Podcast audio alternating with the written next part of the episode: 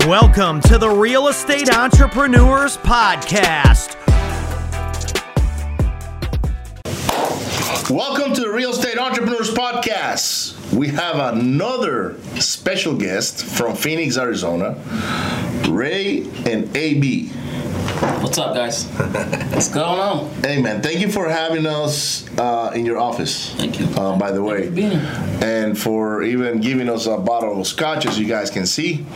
Something I like. Uh, I don't drink as much as I used to, but uh, now we were just having fun talking before the podcast, and and I'm curious to get to know both of you guys more at a at a, at a personal level. Um, what happens, and I've seen this over and over and over again, not only in Phoenix but in many other cities. It gets to the point to where, yeah, you can make money, you can have multiple deals going on, and, and, and all that. But what my audience gets more interested about is who are these guys? Are they relatable, right? Do they have a story? Like, you know, where do you come from? What like? Let's start there. Where where do you guys come from? Maybe. Start it. Go ahead. Run it. So I, I come from Mexico. Originally from Mexico, born in Mexico. Uh, till I was seven years old, came out here. I am. Now, do you say Mexico or Mexico? I say Mexico. Mexico. I was seven years old when I. When you came in, you were little. I'm more here than over. Yeah. To be. I still say Mexico. It is Mexico. What part? What part of Mexico? Veracruz. Okay. Veracruz. Um, seven years old, came in as an immigrant with a family, and that's kind of how my story unfolds. Is just coming, be, being illegally here, eventually being able to fix my status and all that stuff, and just get into a place where I'm at now. That's where I come from. Um, Okay. But you want me to go into the story right now? or- Absolutely. No, just keep going, brother. So, so you came from Mexico, seven years old, Seven right? years old. Yep. Uh, at that time, it, it's crazy. This is like 2001. Um, when we were brought brought in, they actually the lady that brought us in brought us in as her children, with my parent, with my mom in there, passing as a nana. Right. We got they, they actually during the transition, um, we got pulled over because the ladies were drunk. They got drunk to get hyped up to to, Right. to get us over. Um, they get pulled over. Immigration stops them. They check everybody, and they didn't have uh, papers, fake papers from my Right. parents, from my mom, and so they take my mom. And myself and my two other, I have an, I'm the oldest. I have a younger brother and a sister, and um, they had already told us if they already ask, she's your mom, not me. I'm the nana and all that stuff. And so my sister wakes up, she starts crying. She's like, uh, "Mama, mama!" And so the guy comes back. He's like, "Why is he calling him mom?" And uh, I knew a little bit of English. They told me if they asked, just say, "Is, your nana?" I was like, "Oh, it's, it's my nana." So I just hugged my sister and hugged her tight. And um, they, they, they end up living with my mom and my aunt. And there's there's three little kids in a car that two women that were driving. Uh, with this random ladies we just met that night, and like you think about it now, it's so crazy, right? That that fucking even unreal, happened, dude. right? But thankfully, um, nothing bad happened. We were able to make it through. We ended up spending the night. I believe it's Tucson or something. Um, there the next morning, I was still scared. I didn't know mom was gone, right? And I didn't know if my dad was gonna be here. My dad was already here. If he was gonna be at the pickup point, um, but thankfully everything worked out. We got here, get down from the car. My dad's there, and um, yeah, thankfully was. I had not seen my dad for a year. He had come a year before us to scope out the area. Right. Um, and then yeah, just grew up right here. I grew up in the Sunny Slope area, uh, rough area, not the good side, the, the bad side of Sunny Slope. The West Side, right? Yeah, uh, drugs. You're about the stuff. third guy I interviewed that's from that area. Yeah, so Sunny Slope area until freshman year. There actually, that was the neighborhood was there's a lot of gangs and stuff like that. And at one point, the SWAT team came to take down a people that were selling drugs in the apartment complex that was in front of our house, and they used our house as the like the the snipers. Yeah. Got on top of our roof, underneath our cars, and all that stuff. So when they got taken out, they thought we were the ones that called the SWAT team on. Oh wow. So a couple of months later, we started getting drive-bys at our house. Thankfully, it never hit nobody. Uh, but that was kind of like the wake-up call for my dad. 2009, he had some money saved up. He looked into buying a house. So um, a couple months went by, six months into it. Uh, I did not know this at the time. I'm, I'm in real estate now, but his boss substituted a home for him, and he was just having my dad make the payments to him. He was making the payments under his name. um, that's how my dad was able to get a house in 2009. Uh, I went through high school. I always liked engineering, so I stayed in engineering. I was a swimmer during high school as well. Finished high school. Um, was working for an Arabic guy selling Oriental rugs. So that's how, that's how I got my experience in, in selling, sales. negotiating. Actually, negotiating. He, he showed me how to negotiate getting a car and going to different dealers, getting a dealer to give you uh, a price and taking that to another dealer. And when he was actually getting my dad's house, he also showed us how to negotiate mortgages. So he would get a statement and he would take it to another bank and like, "Hey, can you do better?" They would lower the interest and take it to someone else. He, he would do it like until everybody said enough, but he would drop the pricing. The Arab guy, I learned negotiations from him. Um, in a way, he's he's really one of the guys that guided me into business alongside my dad. My dad was worked for him, but whenever there's like convention places, because he, he was in the in the uh, Oriental rug world, he would take us to Las Vegas, where all that stuff came out, and uh, he would show us how he would negotiate with wholesalers to stock his stores, and also he, we were little kids like 12, 13 year olds were just walking around with him. And when he would sit down and negotiate, he would have us sit like in the corner, just listening to what he was talking to, to his people about. So I got introduced into the business world that way. Um, my dad was always the type of guy that said, "I'm not gonna buy you shit. If you want to get something, you gotta at least get. If it's something big, like uh we, we used to like play video games, like game consoles. Um, he would always say, get half of it. Once you got half of it, I'll put the other half. But if you want video games, you gotta buy them yourself. So he would always make us work. Uh, the minute we got we turned 13, 12, we would start going to work with him on the weekends, uh, going to school and all that stuff. So he really showed us the value of you know just owning things and. What, what do you What do you do for a living? So my dad used to sell the Oriental rugs. He had broken English, Okay. but he was so so personable and his accent was so catchy that people actually loved buying stuff from him. Oh, wow. Because of the way he sold the Oriental rugs, he always show, shared the story of the rugs, where they were made, how they're made, how they get imported here. You know what differentiates one Oriental handmade rug from another one and all that type of stuff. So he was a salesman for, for him. Uh, he was also his um, inventory manager, so his warehouse manager. He handled all the stuff that was coming in. He make sure everything was in inventory and all that stuff. And he also used to handle the deliveries. Um, and so that I, when it was weekends, it was delivery days. I used to go with my dad and deliver these rugs at multi-million dollar homes. Right. Got introduced to you know people that are wealthy, and that's actually how I made my money because most people would give us tips. Oh, these are little kids working with you with, with dad and all that stuff. We were going to deliver, you know, move the furniture, install the rug, put the furniture back in, on top of the the handmade rug and stuff rug. like that. And so that's that's how I um, got into serving other people and, and understood what customer service was, especially talking to wealthy people. Um, finished high school. As I was getting finished, ready to finish high school, um, I had, I had a, my girlfriend um, at the time. She helped me. We I, I didn't know what I didn't know. I did not know. I did not have a social. So when I was getting ready to go to college, it, it was a hard time for me to get. This is when our Arpaio was at its peak, deporting a lot of people and all that stuff.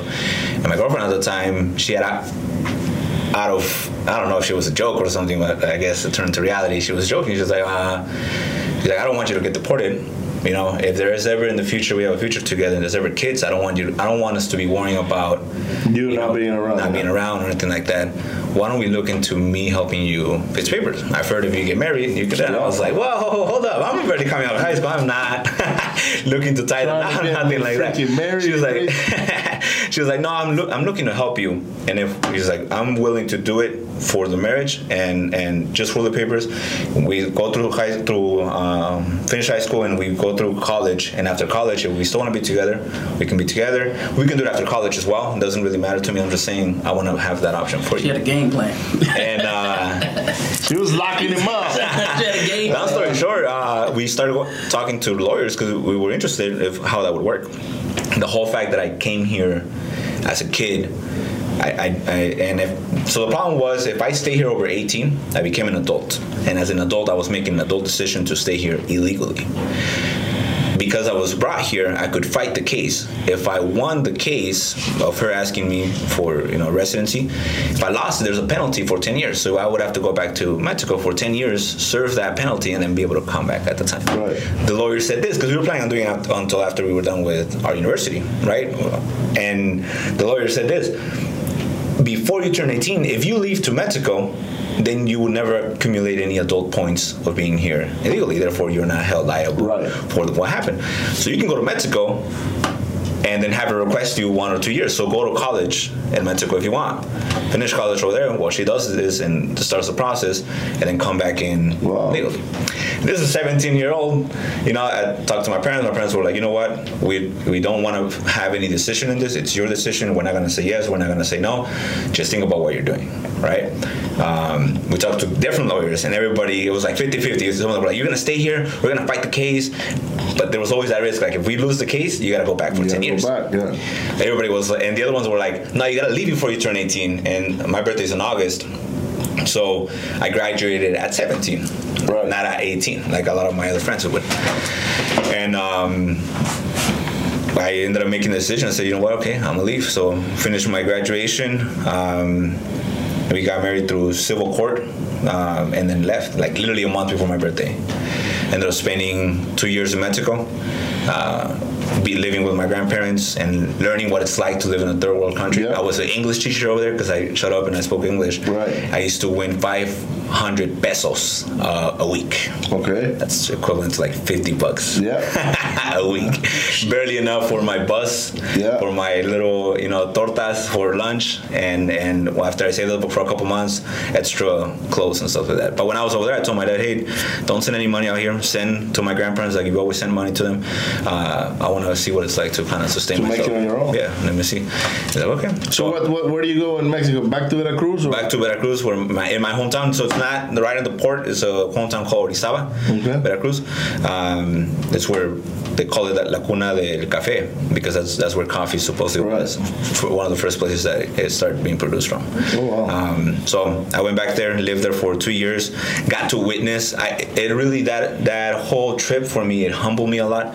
Growing up over here, you grow up with a lot of luxury. Spoiled. You you grow up spoiled. My dad used to tell us, man, you're asking for shoes on a monthly basis. Over there, you would be lucky enough to have a pair of shoes every two to three years. Yeah, one- and that's once it's a, a year. hand down. He's like, uh, there's kids that are walking around over there barefoot because they don't have yeah. shoes. It's like there's kids that are selling chiclets over there, right? Yeah. And as a little kid, you're like, Dad, you're just you're tripping, right? You, you don't truly imagine it. And when I was over there, I got to witness. I got to it? witness kids using water bottles, flattening out with a little string as sandals. I got to witness kids selling chiclets, and yeah, I, get- I get goosebumps every time I say it because I got to witness it. And I got to witness the pain that comes from people that, that like do I, that, right? I was just in Mexico for three weeks, and I took my kids, right? Yeah. And my six-year-old is asking me why those kids are selling stuff. yeah, Kids his age, yeah, right? And I said, well, uh, when we get back to the hotel, I'll, I'll sit down with you and talk to you about it. Yeah. And I, I had to explain because he was like, that kid is just like me. yeah. But why is he selling chiclets out here and they, they, they're, they're selling whatever, yeah, they, you know, cigarettes, Yeah, chiclets, you know. And so I told him, I said, look, they're not as fortunate as you are. And Yeah. unfortunately, you know, they have to get, go to work so they can support in their families.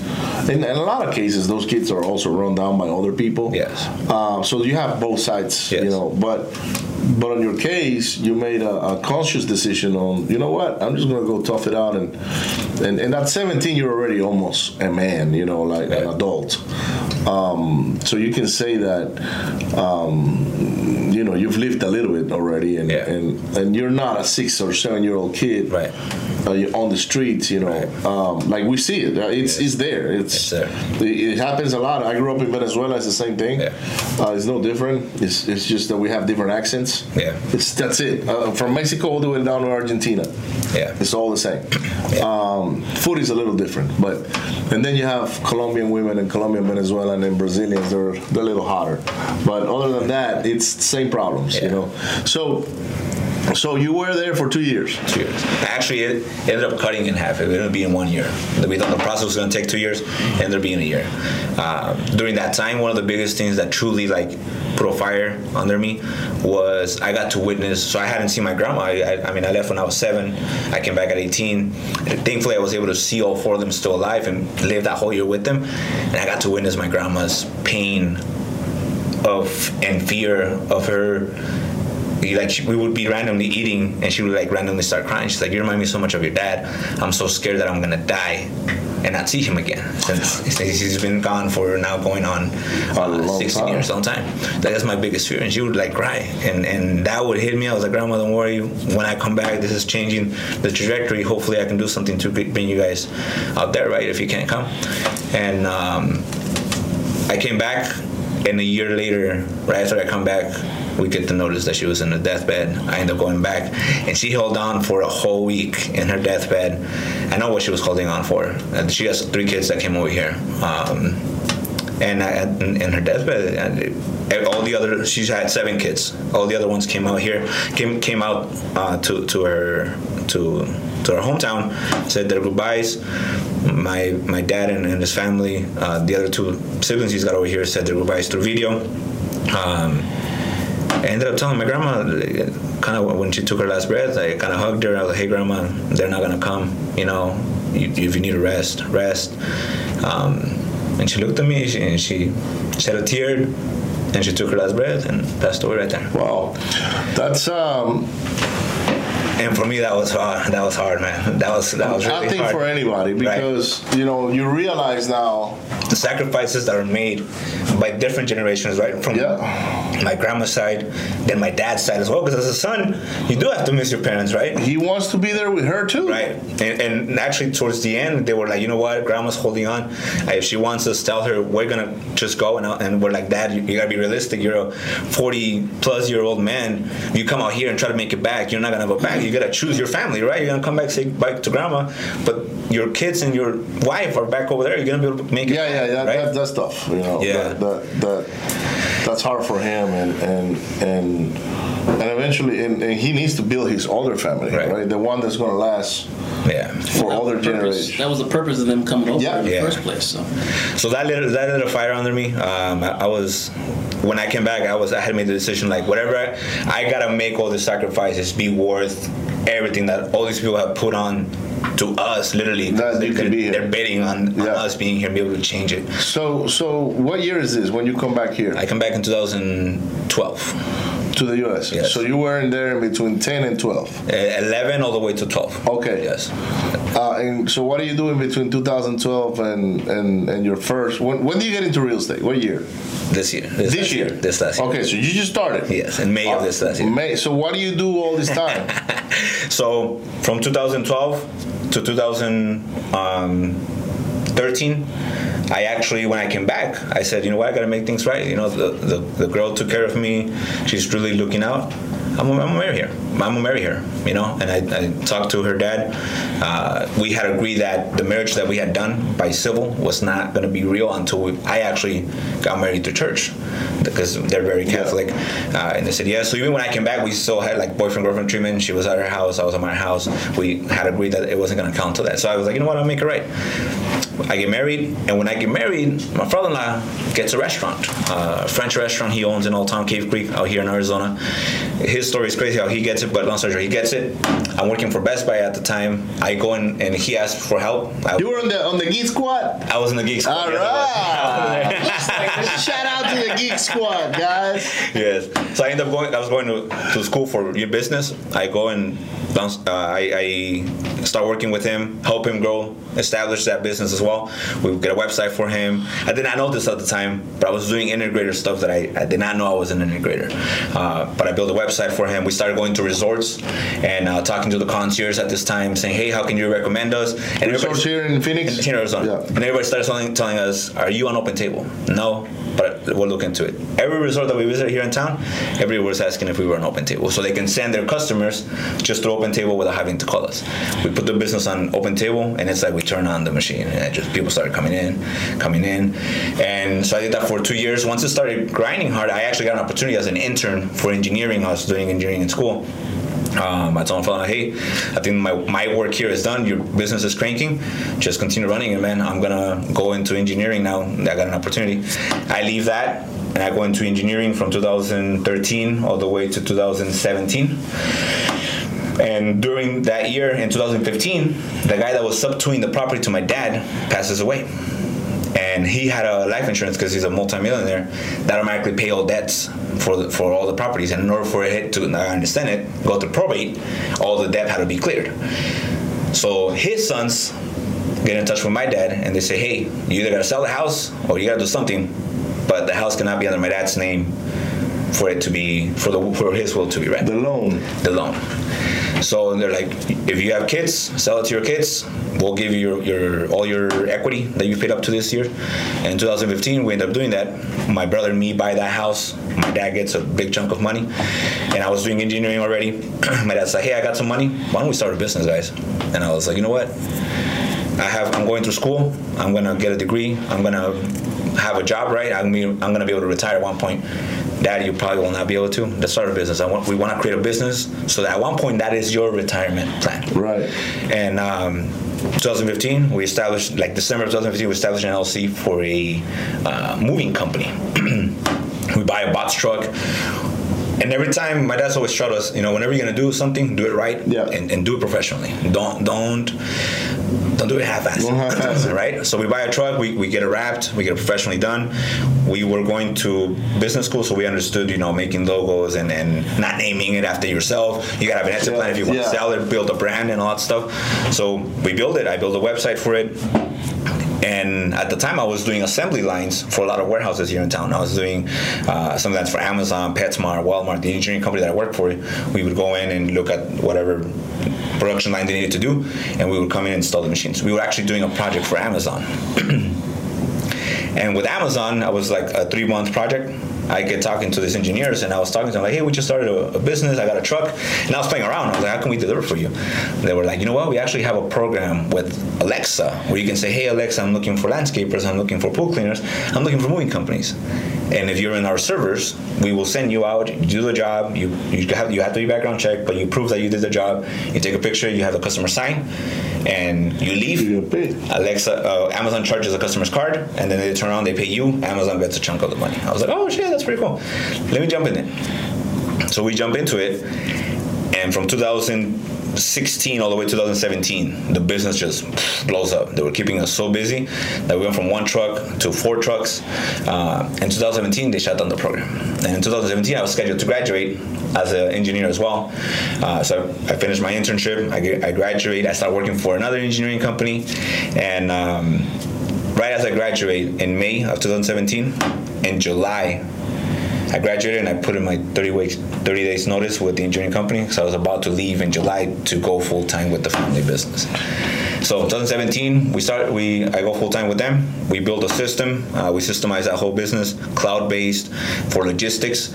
Because Amazon cut us out, we start partnering with all the local furniture mom and pop shop stores to deliver their their stuff same day or next day. Right. So everything was cloud based. The furniture stores, if they sold something, they would go in there and we they could say select same day delivery, next day delivery, and our crews would show up like within 30 minutes, within 15 minutes sometimes. Because what we would do is if they were on route to a, a job or they were finishing a job in Scottsdale, I would just go on into their their computer or their their service, their, their tablet that I program. Right. I would go in, change the service, so when they were done, they would get in the truck from that delivery and they would say, "Oh, the next one, oh, it's a pickup right here at this store," and they would pull up to the store, and I would reroute the other job to another Somewhere crew else, that was doing something else. Um, and so we were our logistics was on point, and then we started picking up. A whole bunch of furniture stores started picking us up. Wow. Uh, we ended up landing Restoration Hardware in our house, and this is how I get introduced to the real estate game.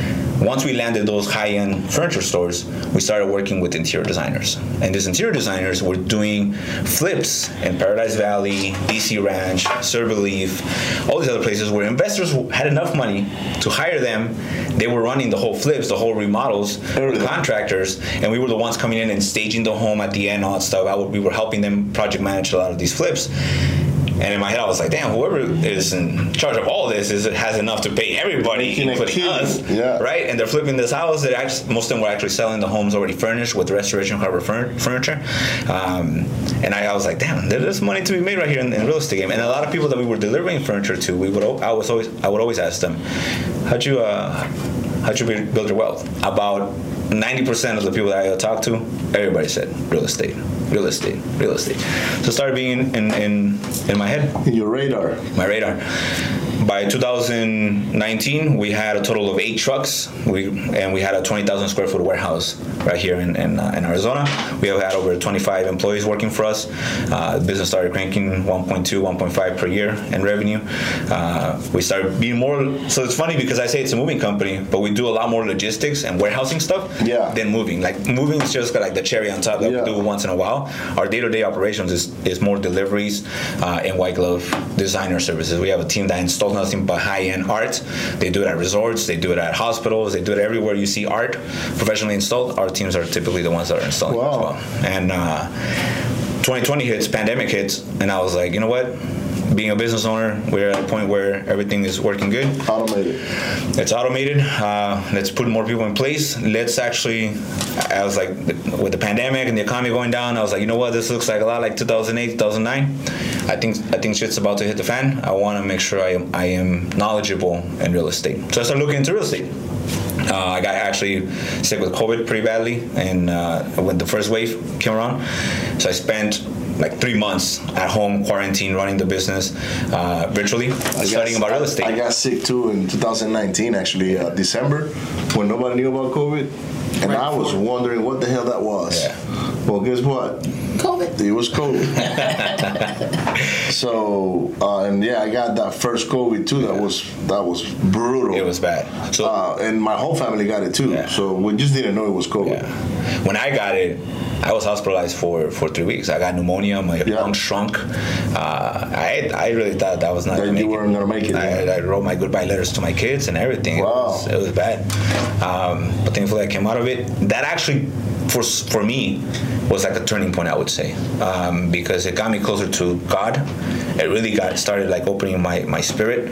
Um, got started doing real estate and uh, well, I started studying real estate. Right. This end. This ends. This is the end of 2020, going into 2021.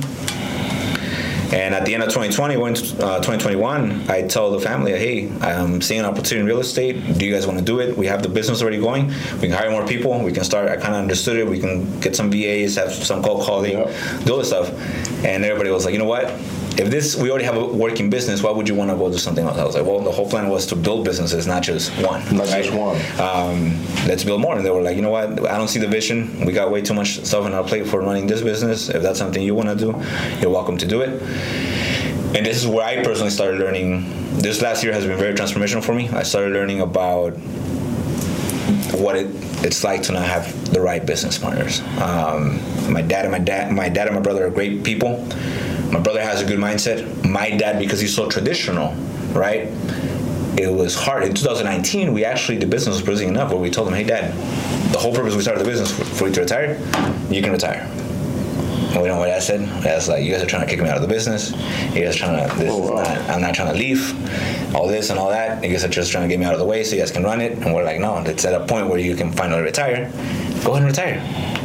And he was like, no. And- And from there, we actually started crashing heads, where we made the business with three equal parts my brother my dad and myself so that when decisions needed to be made if two of us made a decision that's what went right Yeah. so it was three people and a lot of decisions started being made where my brother and i had to make the decision but what started happening is dad would pull the dad card and he would say no that's not how it's gonna go i'm like well we already made a decision like no no i'm dad I'm like well, hold up I'm right, you guys are not. business is business, family is something else. And when we started telling him this, like he would like, "No, you guys are trying to disrespect me." I'm like, "No, man, this is outside of business is family, and we love you as a dad. But inside of business, we're just partners and we're equal." It's like, "No, you guys will never be equal from me." It's a whole like th- that culture thing. Well, that your father, understand and it, right? I say, and Yeah, and um, so long story. In 2020, towards the end, uh, there was a couple like rough scuffs that, were, that we've had, like discussions that were like, man, we can't run a business with uh, everybody always being negative, right?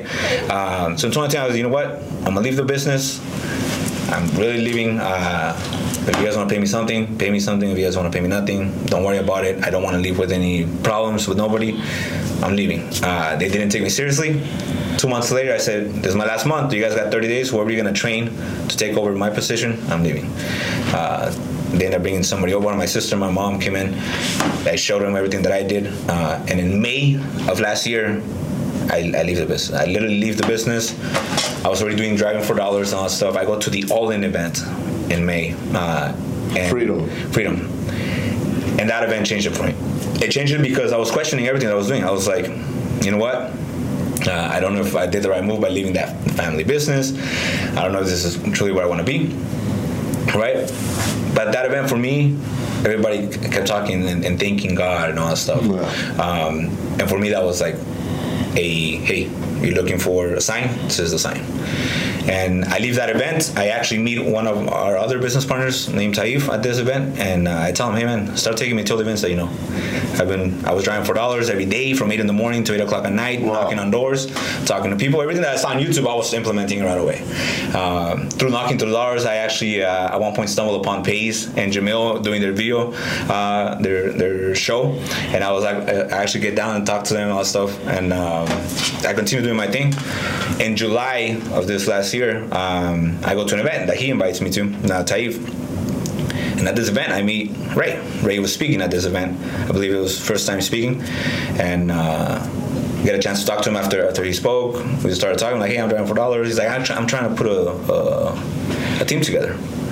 I was like, well, let's let's let's do it, man. So on the weekend, he calls me over. I come out here. We go out. We do some door knocking. And when I came out here, I was like, hey, man, I think you guys need some uh, some help in your business. I kind of saw there was a little bit of uh, a little bit of disorder, not not fully organized. I was like, I was like, man, I'm, I'm looking to work for for for you guys. He gives me an opportunity. Um, at the time, I personally did not care what they were going to pay me. I was just come, trying to come in and bring a bunch of value, as much value as I could Learn and, and get learn and learn, right? I, I'm a I'm a strong believer of get in the bus and then find your seat at later, right? Um, so I made that opportunity happen. I started working for for him. Started doing acquisitions. I sucked at acquisitions, but when I was doing acquisitions, I started looking at the systems, and I was like, damn, the systems are not following these KPIs that I've heard of. I started building the KPIs. I started tracking all this stuff. Uh, I'm like, you guys don't have any SOPs, all that stuff everybody talks about. You guys don't have a conveyor belt you guys got this bottleneck effect right here and all this stuff. And they're like, bro, what the fuck you learned this? And I was like, well, I did have another business before, and I kind of understand how everything should be. A Yeah, business belt. is business, right? Yeah. So, so uh, I'm glad you're touching up on that point.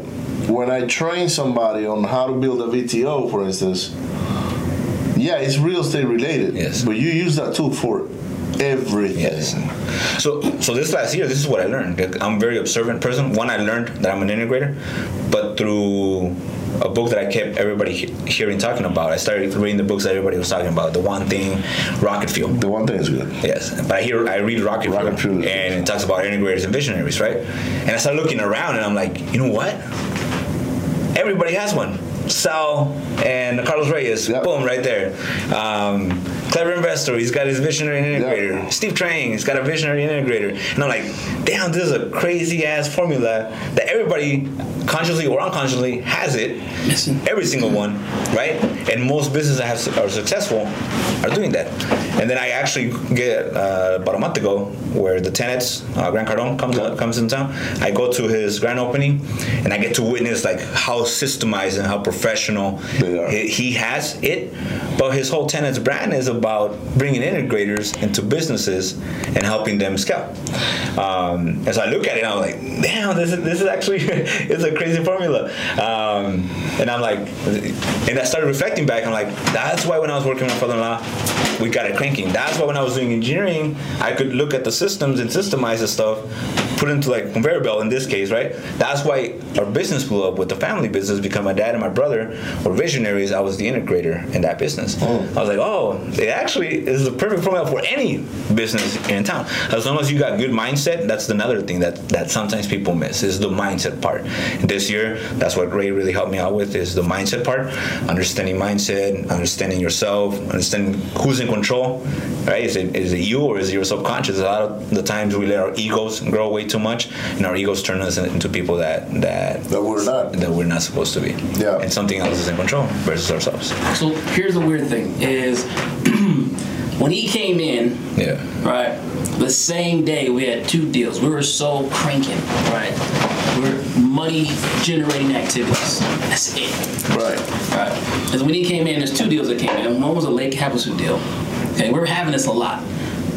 But me and my business partner were both visionaries, right? So It doesn't work. it didn't work. But it did work because we were making money.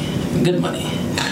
Yeah, but eventually it's not it's not sustainable. Well, and that's why they say most businesses last two to three years, right? Because typically two visionaries will get together, they'll run a business, they'll cranky, they'll run, and then two, three years into it, some legal stuff will No, happen, or they go- or they go their separate they go- ways, go or some legal stuff happens. You're like, hey, did you take care of the paperwork? No, did you take care of the paperwork? No. Oh shit, we're in deep shit now. and that's typically what. Yeah, visionaries like each other because we think alike. Yes. Right? Oh, but can we really work together? You know, so unless we have an integrator, because guess what? You want to be a visionary all day long. Yes. You don't necessarily want to go be an integrator. Now, I've been an integrator before by necessity. So I don't mind switching up roles every now and then. Like, hold on a second, all my vision is there already. I don't need to go be a visionary every day. What I need to do right now is get in the trenches and go be either a dispo guy or an acquisitions guy or be the integrator. Um, and and that's sustainable as long as everybody fits in a role and everybody knows what role they're fitting in. That's very important. So I'm glad you're bringing up that point. Yes. That you go back and you look in all the different jobs that you had and you were integrating and then these businesses continue to run. Yes. Something I would have done if I were you, I would have negotiated royalties out of it. Yep. True.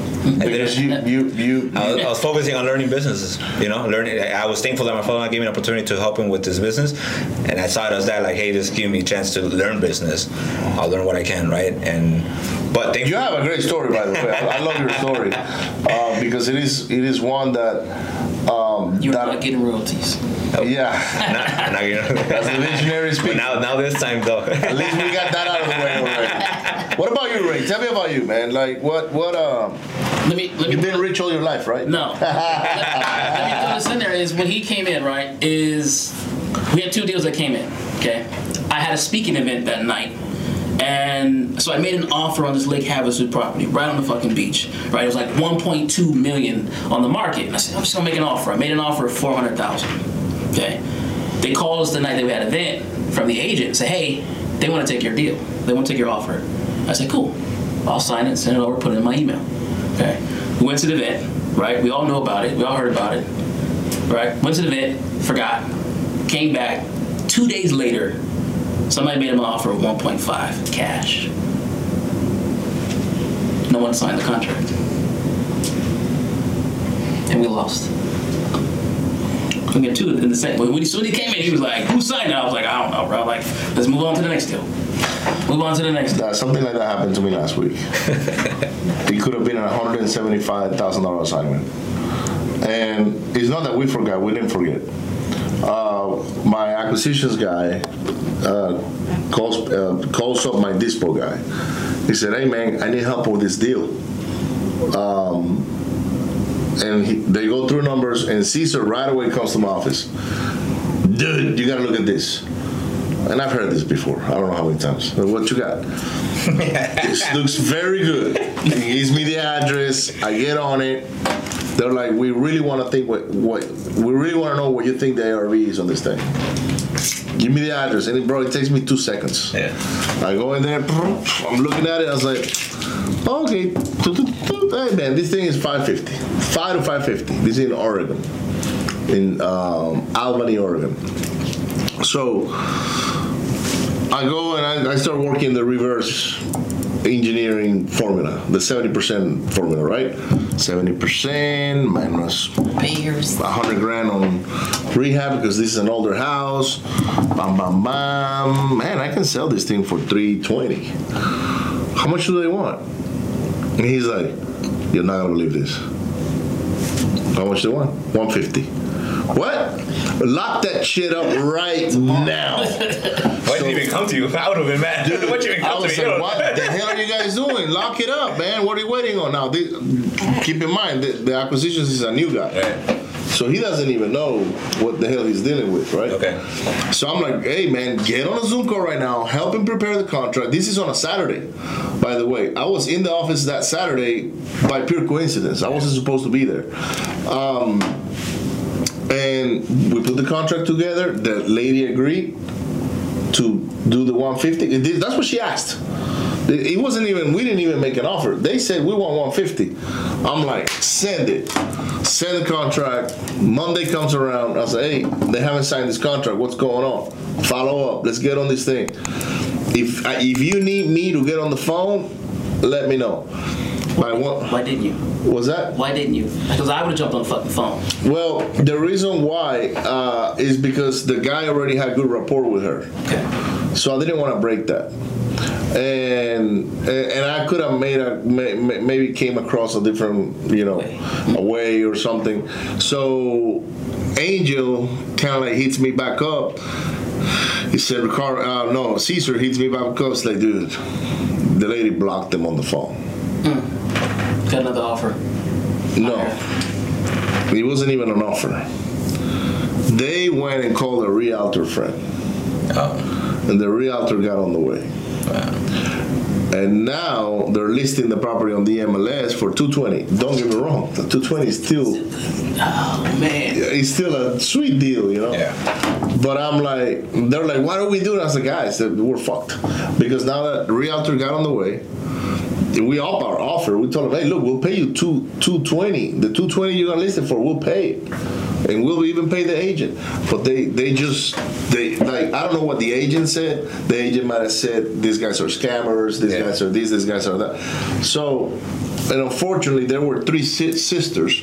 So I'm pretty sure one of the sisters, it's in kahunas with the freaking agent. Mm-hmm. The one that we were talking to, she blocked us now because who knows what the other. So it got all messy, and it doesn't matter what we go back to them with, mm-hmm. You're done. it's lost. Yeah.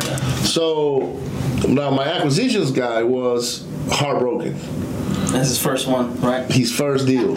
Okay, yeah. And I have a conversation with him. I like, man, you know what, bro? I'm proud of you. Mm-hmm. Don't worry about it. We're gonna let's go find the next one. After that one, he's locked up ten, Good leadership. right? Ten because he. I mean, he was like he was. He already thought about the money that he was gonna make. Who knows? And I was like, bro, don't worry about it. It happens all the time. It kind of sucks that it happened on this deal. That was your first one, and this is a great deal, by the way. That we were gonna make some pretty damn good money. But it is what it is, man. And they got in between it, and you got to learn how to separate yourself from those situations because you, those things that happen to you hold you back. If you give it energy Yes. and attention. To me, I cut it off, and I said, by the way, this is not a lost deal. We need to follow up with them in three or four weeks Maybe next week. You know, let's follow up. Let's see what's going on. Let's let's call them from a different number. Let's call them with a different LLC. That way we we look different. Which I got like 17 LLCs. So, you know, I can be today we buy same as cash. Tomorrow I am True Home Buyer Solutions. You know, and and I might just put a girl to call. That way we we we completely sound different. But.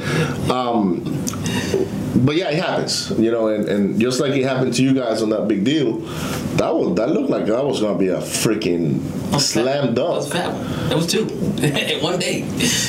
Wow, We were cranking. We were doing too much cranking. So there was too much stuff kind of slipping through the cracks. slips through the cracks. Yeah, because we were still high over six figures. So like to to us, that was like okay, we lost it. Keep going because we didn't have time to Now, are you guys are you guys doing nationwide or, or, or local? Local and not nationwide, but a couple different states. Okay. All right, but let's get into your story, now, man. Where do you come from? So I was born in California, uh, Riverside. All right. I moved to the Bay Area. You know, you know, uh, how long how long were you in Riverside for? Baby. Uh, yeah. Yeah, okay. Three, and then I moved to the Bay Area, San Francisco, Oakland, Vallejo. Um, from there, I moved to Denver, Colorado, um, Texas. How old were you? How old were you when you moved from from San Francisco to Denver? Seven, Seven. So okay.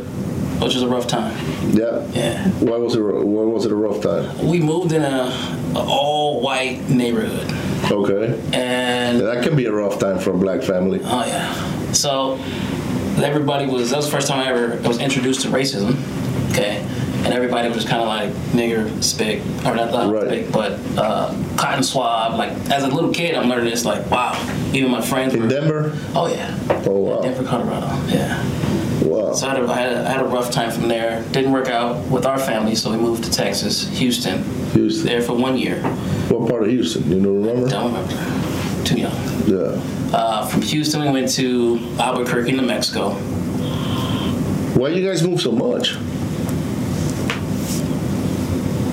Just the places we moved were different. So my dad's black, all right. My mom is Irish and Dominican, all right. So we would move in like different areas. My mom was like on the Hispanic side. The rest of us were like black, so we would get beat up, bullied, Right. right, for both sides. My dad was more.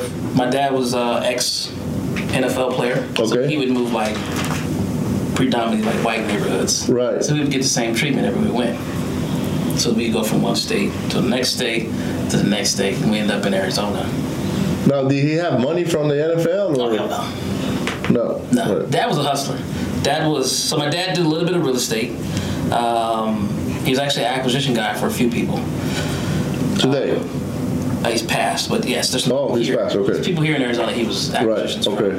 Uh, also doing creative financing too. Right, for okay. People. Um, no, I didn't have money. He was a hustler, a street hustler. Also was a drug addict, hugely Right. cocaine and, and crack. Right. From all this Yeah. The he he got into that '80s epidemic. Oh yeah, Pretty he's, much. He's a rock star. yeah. Rolling Stone. 80s epidemic. That, that's what it was. It, um, the epidemic that we have today is different. Uh, The opioids, huh? yeah, and and it's also you got all this meth and, and this fentanyls and all these Fentanyl. fucking crazy things that are out there, um, which I think they're worse uh, than cocaine or, or Yeah. crack is real bad, but. Cocaine, I mean, look at Corey. Like he did coke for I don't know how long, but uh, but he's still there. You know, he's still standing, and he's in good shape actually. Um, and he's very open about that stuff uh, now that he's clean. But uh, Highly, probably too much. What's that? Corey. yeah, Yeah, yeah, highly. yeah. So, um, so that's how you ended up in Phoenix. And how old were you when you came here? 11 or 12. Okay. Got here 11 or 12. Uh, we lived south side. Uh, then we moved from south side to the west side, Right. uh, lower Buckeye area, and huge gang area. Right. So from there, dad was in and out of prison, back and forth, running scams, feds, doing bank robberies, doing a lot of stuff. Um, I didn't really have a role model. So my role model was the streets. Mom was pretty much working. All my brothers were older, they're living their lives as adults. Right. Um, I ended up getting into gangs. Started gang banging heavily at 12. Um, and from there, my life kind of went downhill. I got super heavy into gangs. Um, build rivalries. I'm fighting with this neighborhood, that neighborhood, and I get more frustrated because I'm looking for a father figure.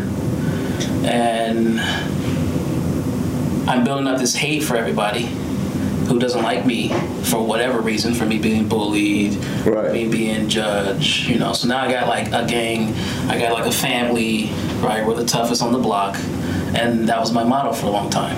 So I get into a lot of fights um, every day. I didn't make it past eighth grade. Right. Straight expelled out of every school. Never went to high school. Yeah, they didn't want you around. Oh, nobody wanted me around. No, I was, Yeah. I was trouble. Yeah. So got got expelled. Uh, homeschool that didn't really work. So I was just on the streets, you know, selling drugs, uh, gang banging, fighting, you name it. That's what I was pretty much doing.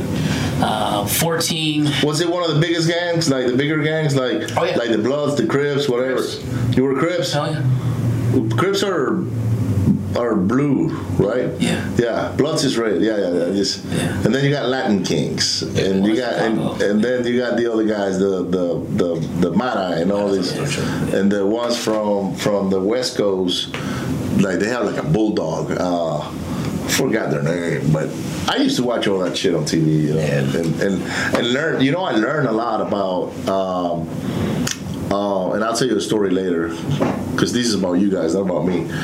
Um, but I've learned a lot about gang bang, gang bangings, like the organizations, how they run. But I've also learned a lot of, uh, from narco traffickers. Yeah. Like, And they're a different level. the, yeah, Yeah. and, and They're organizations. they're organizations, right? And um, I was watching Netflix one day, and I was frustrated. Like I was in a point in my life where I had an acquisitions guy that was good. I had a, a TC that was okay. Uh, she was good. Uh, I loved her. Like like like. I loved all my team members, you know, at that point. I, there, I only had like four or five but I was like, I had this revolving door, of people coming in and out, coming in and out, and I was just tired of it. I was like, man, I gotta train another guy, and I gotta train another guy. How? What you ever feeling? You, you know, so so I went and and this is in 2020 during the pandemic. And then we're going through the pandemic, right? Now you're questioning all kinds of stuff. yeah. And I had a bunch of deals on the board, but I was just tired of the the rat race, the the spinning spinning the wheels, right? I had just sold my house, and and I sold my house, and I didn't have a place to live for me and my family. I just told them, let's put everything on a storage, let's pack up, let's go to Florida. We're going on vacations, and we took off for like a month. So while I'm in Florida, I turned on I turned off my phone. Like I didn't like they could have called me about 20 deals one day. I did not give a shit. Literally. None whatsoever. They managed to do whatever they were doing on their own, my team. And we were working virtual, right? And here comes the new season of Narcos On Netflix. on Netflix. yeah. And I was like, I'm gonna watch this, man. I never watch Netflix because I'm a hustler, right? I'm always fucking working on the business and this and that. Watch Narcos, man. And I'm watching this thing, right? I, episode after episode after episode. Oh, you're binging. And I'm binging on it. You know, I actually binged on Neymar's, uh, the soccer player, Yeah. uh, uh, two or three nights ago here in Phoenix. I was at the hotel just watching that, and um, so I'm going, bam, bam, bam, bam, bam. But right in the middle of it. And this is Narcos Mexico, right? This is past the Escobars and those guys. I'm like, man, how did all these thugs manage to work with each other? and be part of an organization. How come we don't do that in our space? And that idea was just running around my head. You know? And I'm thinking about it and I'm thinking about it. I was like, how can I implement that? How can I have my own cartel in the in the real estate business?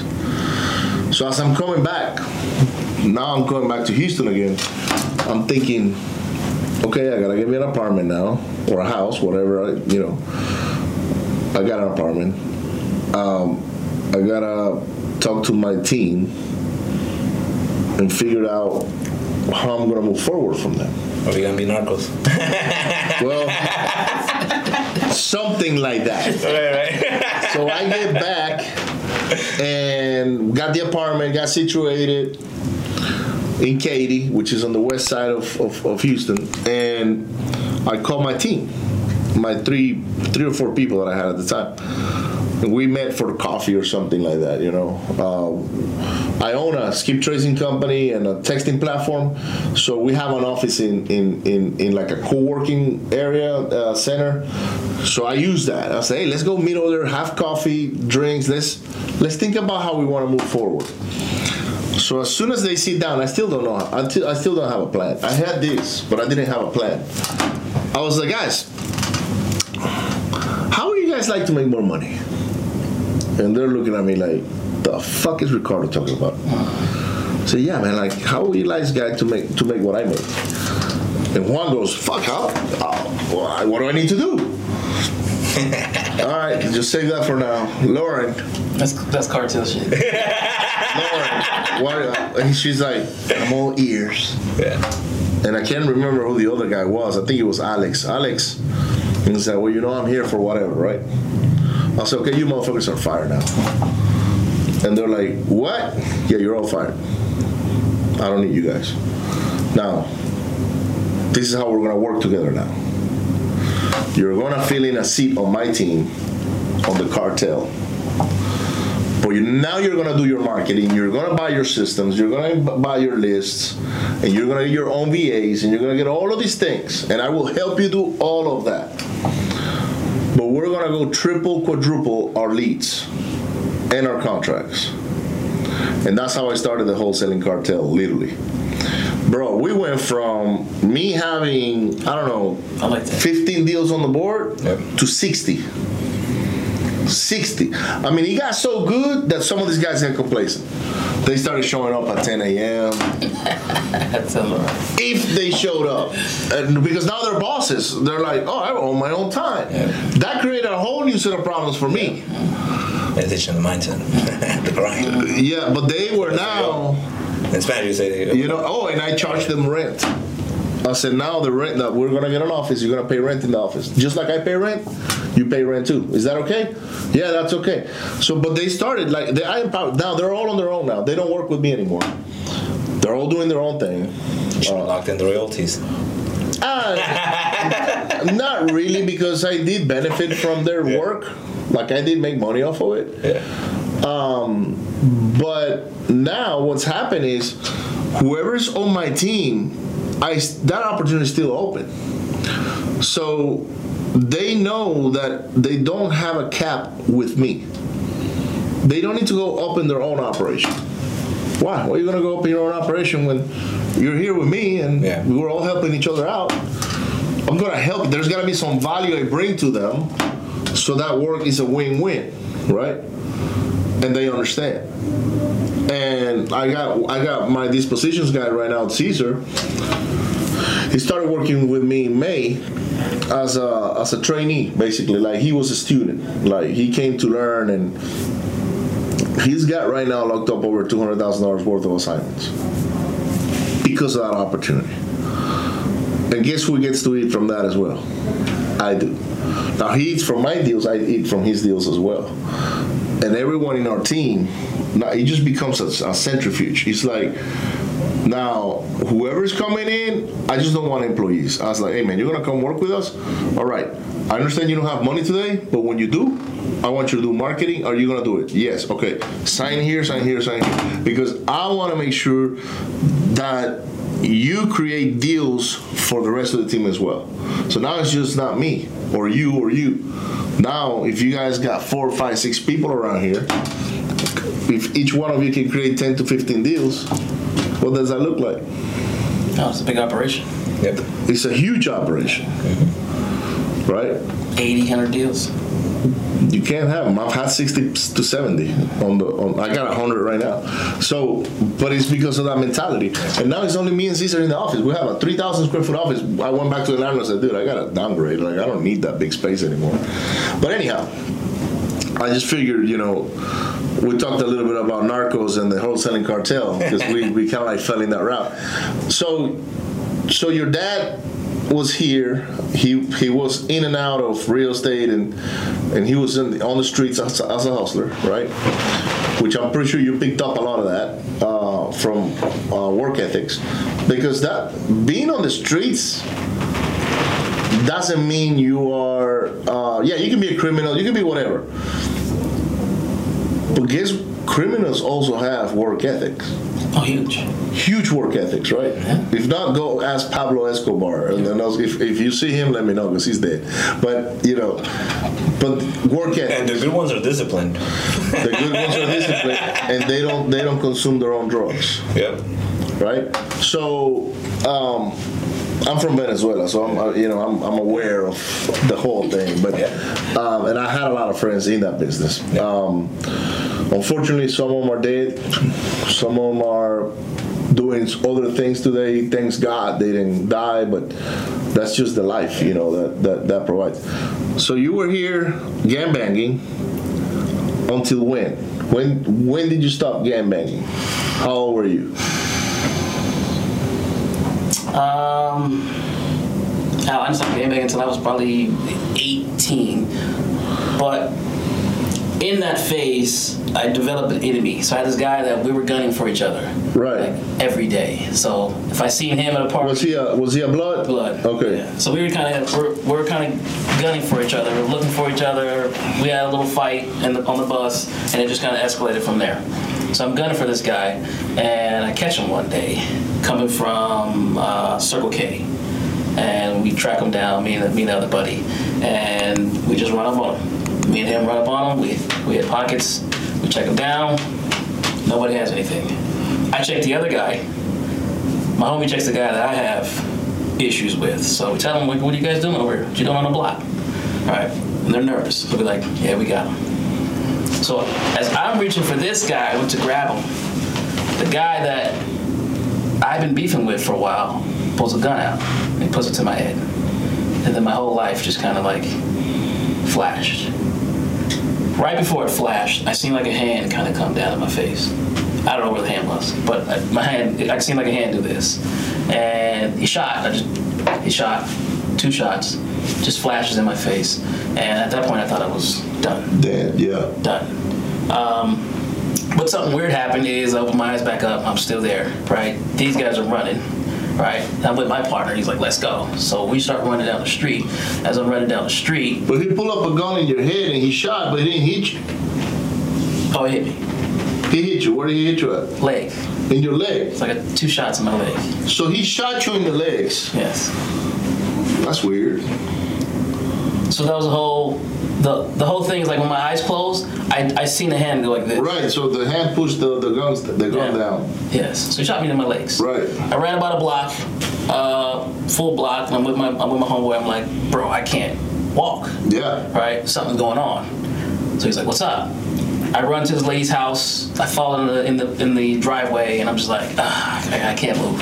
And he's freaking out because it's like a pool of blood. Right. I don't even know I'm hit yet. Right. Right, so he freaks out. He knocks on the lady's door. She spoke no English. Right, she comes out. She's freaking out. Right, she didn't really want to call the cops. I'm sitting here like "Oh, I'm gonna die. Like I'm just gonna bleed out. So he ends up finding somebody, gets some help, comes to an ambulance. I was just hitting the legs. So at this point, I'm furious. Get out the hospital. I'm running around. I'm gonna go find that Right. guy. There's some talk. He's There's not talk. gonna. He won't be able to hide from me ever again. That was my energy. Right. So there's some talk around that they got rid of me, right? That's, that's kind of the words going around. It's like he handled business with his people, Right. Right. So I'm just mad. I'm furious. So I, I, I keep going. I keep looking for this guy, hunting him down. I can't find him. Um, I end up getting desperate, robbed uh, a Jack in the Box for some money because I needed some guns for some bullets. Right. Uh, robbed a Jack in the Box. Yeah, you were working on your on your redemption plan, on your on your uh, on your vengeance. That was yeah. Yeah. I, was, I was 14. So robbed the Jack in the Box. Um, end up end up having a a fight with the with the people in the Jack in the Box. End up shooting a couple people in the Jack in the Box. Wow. Um, that led me to prison. So prison came. They wanted to give me 30 years. The judge felt bad for me. Ended up giving me 15. So I served 12 years of 15. I went to prison at 14. So you got out. Um, you got out. Ten years is 24. 29. When you were 29. So from 14 years. Now, when when you were in prison from 14 to 18, were you in the adult prison or? No, they don't do that no more. Okay. They don't do that no more. So they put you with juvenile, which is here in Tucson. Okay. Uh, I was there for till turn 18. Once you turn 18, then they put you in. They transferred They put you in with adults. Yeah. Right. They stopped that years ago because too many adults were taking advantage of Yeah, juveniles. raping kids and stuff Yeah. like that. yeah. So, so you get in there, and what is life like? For me, different because I still had that same energy when I went in. Yeah, you you didn't change. Oh no, no, no. I No, you didn't change. You were just madder now. Like, if anything, now you're a monster. Like you're like, oh my god. Now you're. It's like a like a like a. plague. It's like a pit bull that hasn't been trained that now gets locked up. Yes. They're, man, they're if they get out of that thing, they'll they'll, eat up anything, right? So now you're in there, and I know you have the gangs inside too. Oh yeah, it's all the same people. You just went right right back to your friends that were gone now. Yeah. But then there's different here in Arizona. It's a little bit different because it's it's the people you were beefing with are now your homies, and it's not a racial thing. Now it's whites, it's blacks, It changes. Mexicans, right, and then the and then the whites, right, or the Indians. Yeah, because it changes into a racial thing, not a gang thing. So in there, everybody becomes now you're kind of like the, the the things that you had before. It becomes now it's racial. So it's like now my cellmate is a dude that I was literally trying to Kill. kill few months ago. Now we're like we squashed that. We're best buds. We need to link up, squash up, just in case. Any, Yeah, now we gotta look after our backs. Yes. That's it. Yes, that's pretty much how prison is uh, here in Arizona, and it's it's terrible. I think it's everywhere. Everywhere is probably the same way. Um, now here in Arizona, because you're so close to Mexico, the proximity to having uh, a heavily Mexican, you know, population that were a bunch of criminals, it's it's pretty high, and then and then everything else that comes with it, right? Um, but man, 12 years is a long time, brother. And did you, uh, while you were in prison, did you go back to school? Did you go back to learning? Like, you had to start doing something for yourself to, to, you know, or did you just stay as a gangbanger for as long as you could? It took me eight years. Eight years. Eight years of I still I was fighting everybody, Right. anybody, everybody. I, I, Well, in, in prison is different because in prison, you can't show any weakness. hundred percent. If you show weakness, You're done. you're done, man. You're done. And and and I could understand why you will go in there and be the same people or worse for a longer time now. So in eight years, what happened? Eight years. I had a, I had a well before I got to eight years. Four years in, um, I got into it with two officers. And we had a good little fight. Me and two officers talking crap. We fought. We went, Right. went in there. Uh, I was causing so much ruckus on everywhere I was going that the warden, the warden came down she was a lady. She came down. She came to see me. It was like, Mr. Spencer, right? What the hell are you doing? Like, why do you keep causing shit on my damn? This is like I run the show. I told her, no, I run the show. Fuck you. And she was like, you want to play that game? I was like, yeah, let's play the fucking game. Out the door right now. What's up? So she opens the door. I didn't think she would, right? Little short Hispanic lady. She opens the door, and as soon as she opens the door, I spit a noogie in her face, and she just like that's the worst thing you ever, ever just did. Shuts the door. I figured they're gonna come and like we gonna we gonna we gonna rally. I felt like let's go. We're gonna have a little fight. She threw me in the hole for four years. Naked.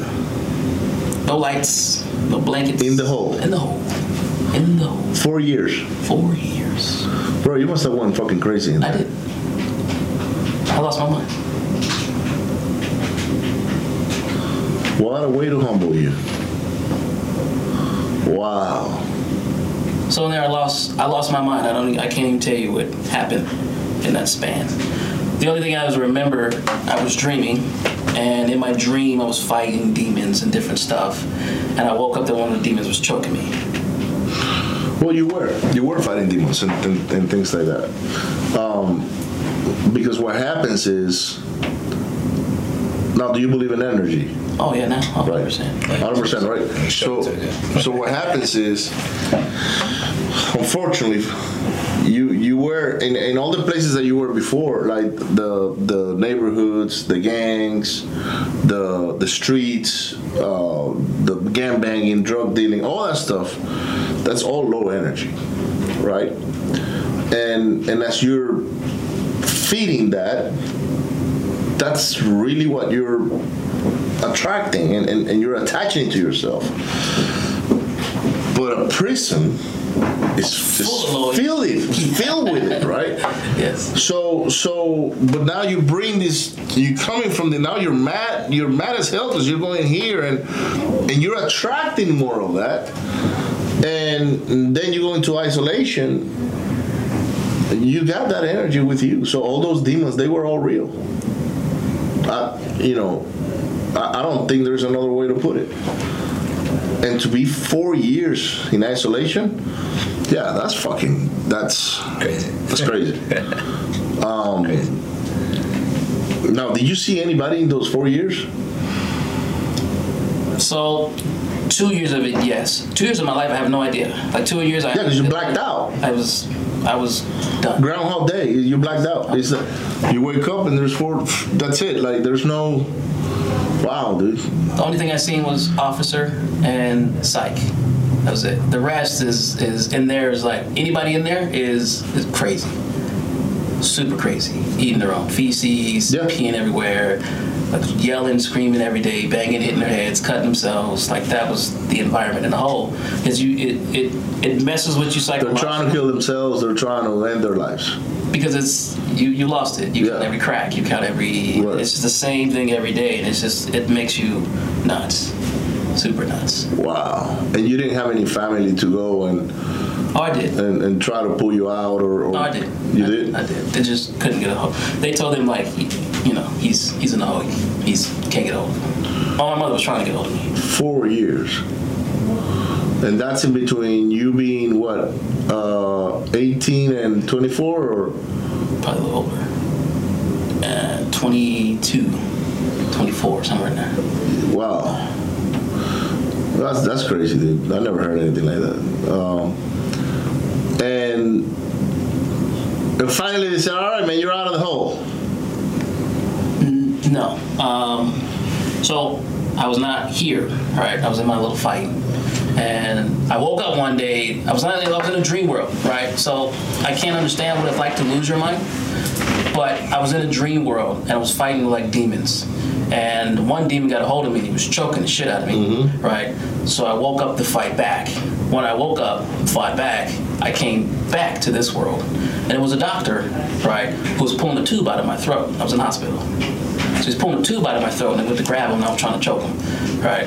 And I finally came to, and I was back here. I was in the hospital. So they brought me back. I had a moment where I was freaking out, like, what the fuck just happened? Right? Threw me in a hole, threw me in a cell.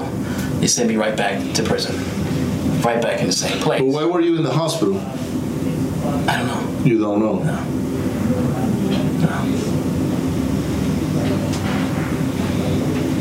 And it's not on your records anywhere that you can say why you went into the hospital. Not, Wow. in, not in prison. Wow. So you were, because you were choking the doctor, now you're going back in. So it sent me right back where I was at. He's good. Right back where he goes. So they sent me right back, and now I'm I'm conscious, I'm sane, and I'm listening to all this stuff, and it's like it's crazy. I'm like I, I can't do this again. I can't do this again. So I'm begging the psych. She comes by with her little pills, and she's like, "Here, take your pills." And I'm like, "Look, like, give me a book. Like, give me something I can read or something. Like, I'm literally going crazy. I need like something." And she's like, "No, stands a trap." She goes. She does it every day. I beg her for a week. Like, give me something. Like, something I can kind of do or entertain my mind. She's like, "No, she's not a trap." So after a week of this, I said, "All right, I'm, I'm going all in." Like, she comes back. I'm grabbing her ass. So she comes back, and I'm playing it smooth. And she's like, "You want to take your pills today?" I was like, "Sure, I'll take my pills." So she comes, I grab her, I snatch her up, and I tell her like, "You're gonna give me something." She was like, "Let me go." I was like, "Look, you're gonna give me something." And she pulls away. She slams the trap. She's like, "You're not gonna get shit. Fuck you." It's okay.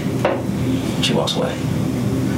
Two days later, the officer who was with her threw a book in my cell, which was Psycho-Cybernetics. I still have the book to the day. Um, and that was the thing that kept me sane. I learned how to read through that book. It was tough because I had eighth grade literacy. Um, it taught me how to control my mind. It taught me how to set goals. It taught me how to plan, how to dream, um, all from that one little book. So from there, I used that to kind of cope. I was a different person after I read that book, and it was my Bible that kept me alive. Like that was where I kept sinking to. What's the name of that book again? Cyber cybernetics. Cyber Cybernetics. Okay. So that was my manual. That was my Bible that I kept going to. And after about six mo- after about six months of being there, they started to notice that I was different from everybody else. I didn't take the pills. I didn't need the pills, right? And I was just cool, copacetic, working out. That was it. Did my routine. Uh, after six months, they came and evaluated me. and It was like, "You're good. We're gonna bring you back." So from there, I get back to the yard, and I'm a totally different person. I started getting into religion. I started to get into uh, spirituality. I started to read more books, and at that point, I started to get my GED. Uh, I actually went to college. Uh, in there, I got my paralegal degree while I was in prison. Uh, went to ASU on, on online uh, in prison as well for computer engineering, um, also construction engineering as well while I was in prison. Got out like ready to go, ready to go. So you got degrees?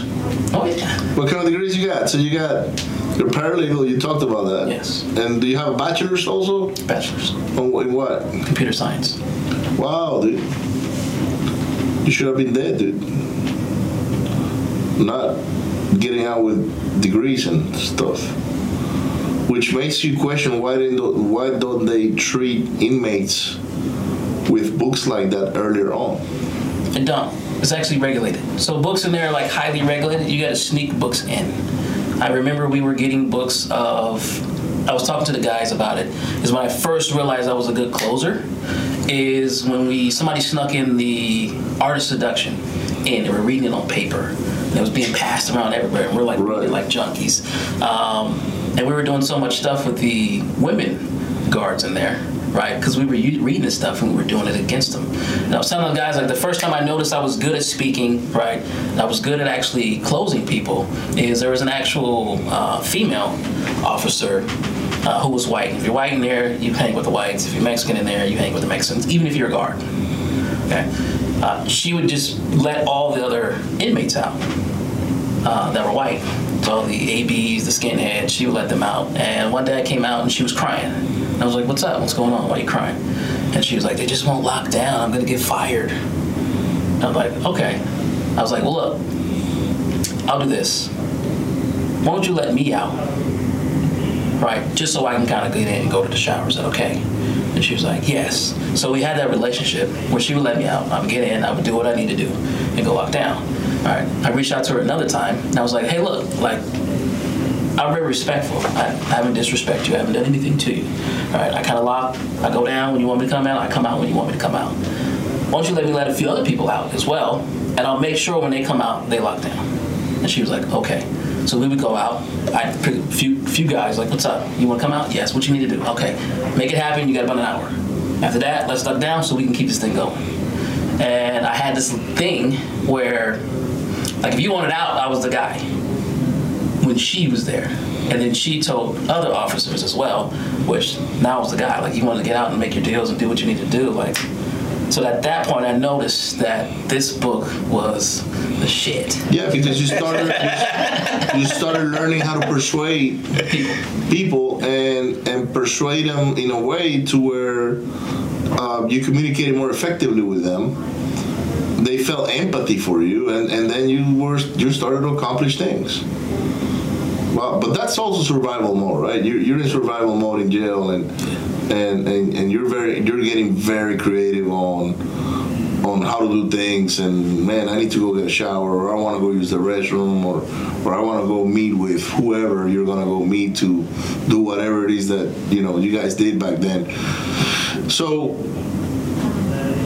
so tell me about uh tell me more about when you started getting closer to get out. Like like how how is that sensation? Like you're in it for i don't know 10 11 years. Now you read books right? Oh yeah. you started you were working on yourself. Yes.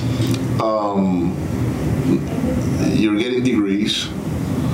You're being a good inmate basically you know. But now you know i got a year left or i got a few months left. How, how does that feel? Like how, For me, it was different because the stuff that I was reading made me excited to get out. Like everybody else was kind of like, I'm probably coming back. Yeah. Like when we see people leave, we know like he'll be back in six months. yeah We kind of have that feeling like he'll, he'll be back. right Uh, and I think it's it, it's recidivism where it's a high rate for you to come back. It's like 80% people leave, definitely coming back. So I geared up for a game plan on not happening. For me, this is it. I'm done.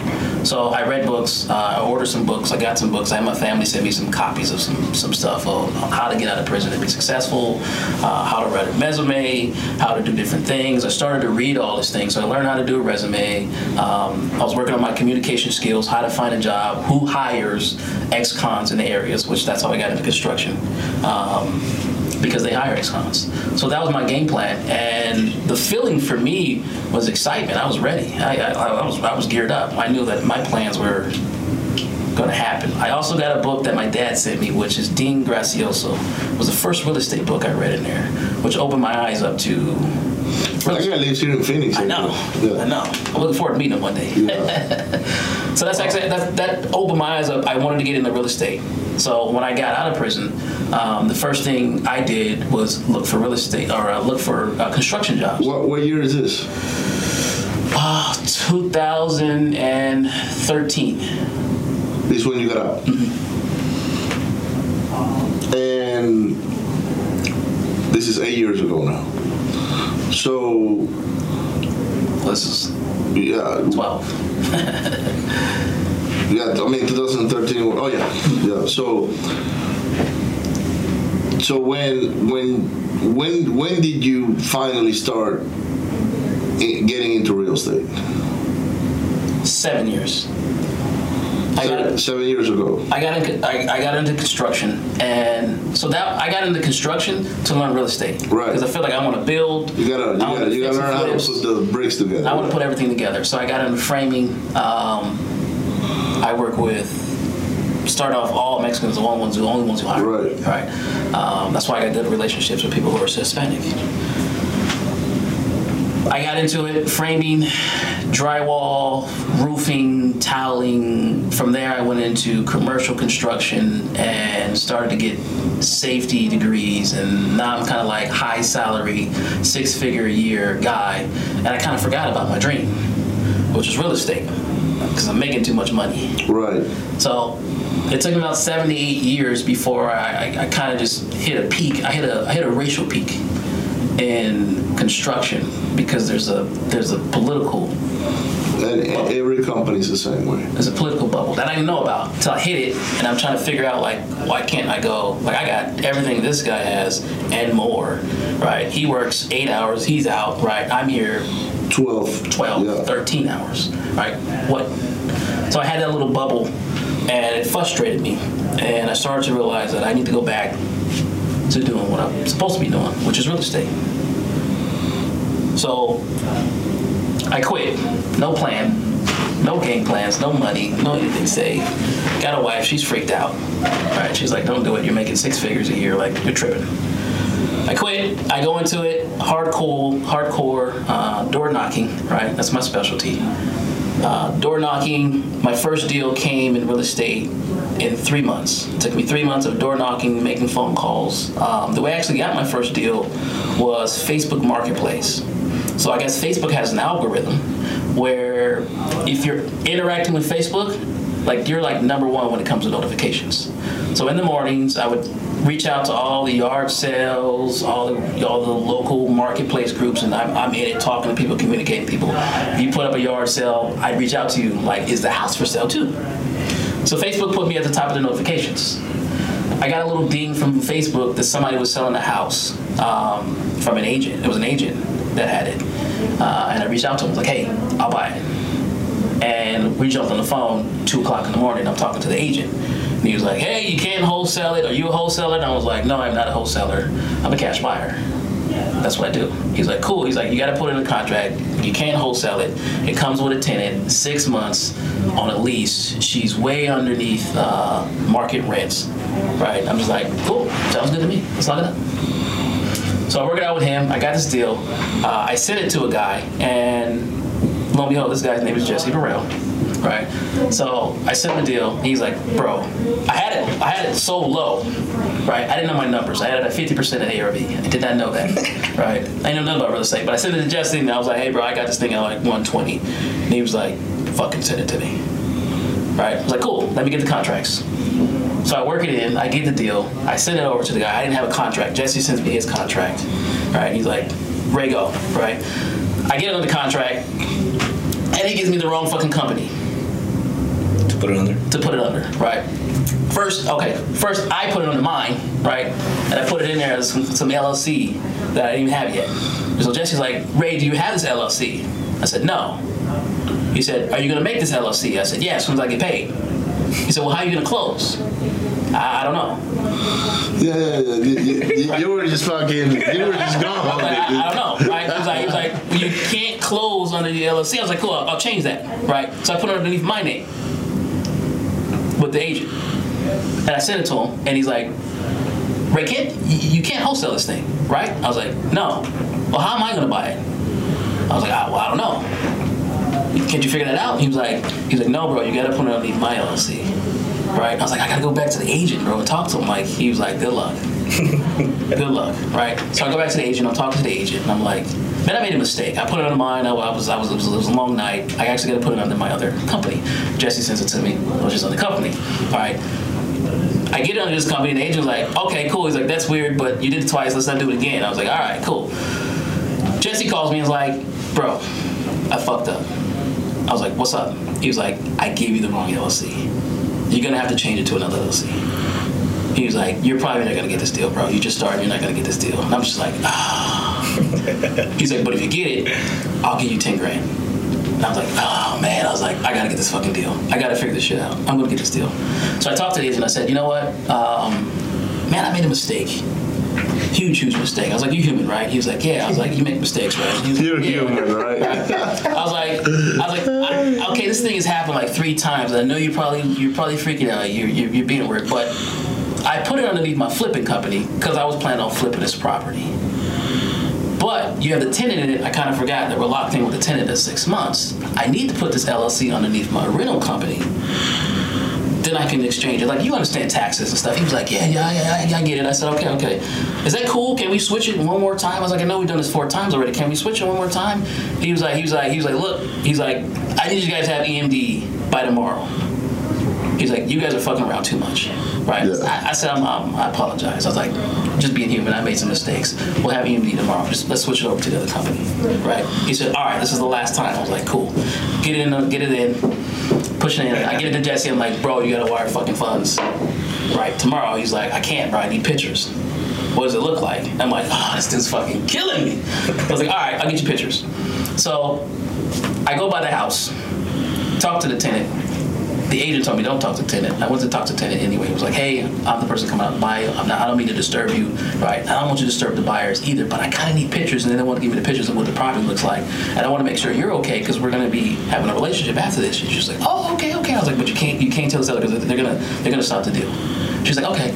Went in, got pictures, sent them to Jesse. I was like, "All right, bro, let's go. Ready? Close. 10k. There I go. First deal." Now, how much would it would it you? How much money do you leave on the table on that deal? 80 grand. Eighty grand. 80 grand. Well, 80, I, I didn't know nothing about it, but Jesse was good enough. The, the, the thing with Jesse is that this is the point where Jesse was not that big yet. right. Um, and Jesse offered me a job at that point. He liked my hustle. He's like, bro, what do you do? Like, what do you? I was like, I'm knocking, I'm calling him. You know, he's like, you're a good person on the phone. He's like, would you like a job? And I'm looking at all his employees, and I'm just like, I just quit my job. I'm making 10 grand. He's like, here's the thing. Was- he- He's like, you gotta lock in with me for six months. He's like, can you do that? And I'm like, how much am I making? It was commissions, you know? I was like, well, can I do any other states? He's like, no. I was like, well, what states are you in? Right? He's like, I'm in Arizona and I'm in Vegas. Well, can I do Florida? He's like, if you do, you got to bring the deal to me. I was like, man, I don't like this. Nah, man. I was like, nah, I'm good. He's like, look, bro, don't mess up this opportunity. He's like, he's like, being around me. He's like, I'm, I'm in this, I'm in this business. He's like, being around me, you learn. What year is this? 2018. Okay. Yeah, they're already up and coming. Mm-hmm. 2018. And I was like, nah, I'm right, bro. I'll take my 10K. I'll, I'll, I'll count my losses. And he showed me the business. He, he literally showed me like what the business was. He was like, you guys start here. All right. Anybody who's a wholesaler just starting, us who are intermediate or higher wholesalers or agents, we built this bubble around you guys. Then when you get deals, you got to go through us. You don't even really get to the actual buyers. You got to get through us, right? I thought about it I said, well, why would I bring you deals after that? I never bought them a deal ever since. From there, I was always trying to find the end buyer, which Which they're everywhere now. they're everywhere now. Now, all right, so let's fast forward. That's a very interesting first deal.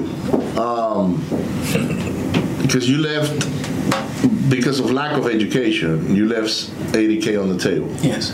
right? But you still made money on the deal. Uh, and for you, those 10 grand were probably the oxygen you needed at that time to Oh, I was ready.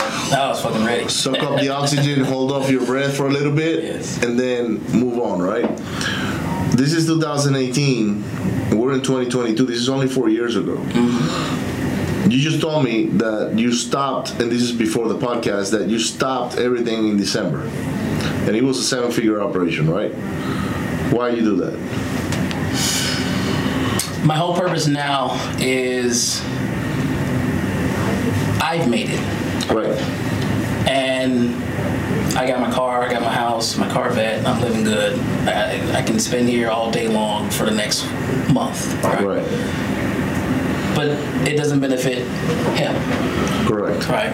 It doesn't benefit anybody. Everybody else. right? So I decided that yes, I'm living high and mighty, and I'm so locked into the business, I, I can't really get out of it. Right. So I decided like I need to shut it down And redesign it. redesign it. That's how we met for the automation, and bring other people up with me.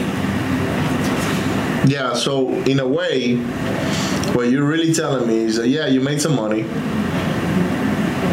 You you have a good lifestyle, but you weren't fulfilled. Because at the end of the day, if you're fulfilled, then you're good. Yes.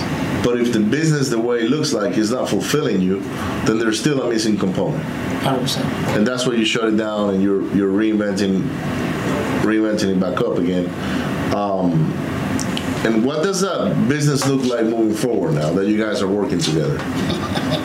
Uh, the business now is I'm, I'm working with my first uh, mentee student uh, and uh, Taif as well, who's a who's a uh, mentee of Zach Keeps, and they have huge aspirations of building a wholesale company. So I'm kind of I don't want the wholesale, right? I love the wholesale.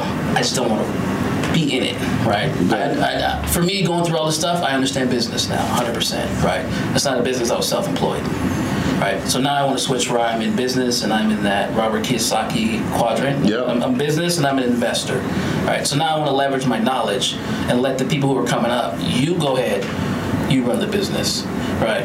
Well, I can do other things as well. That's the position I'm in now.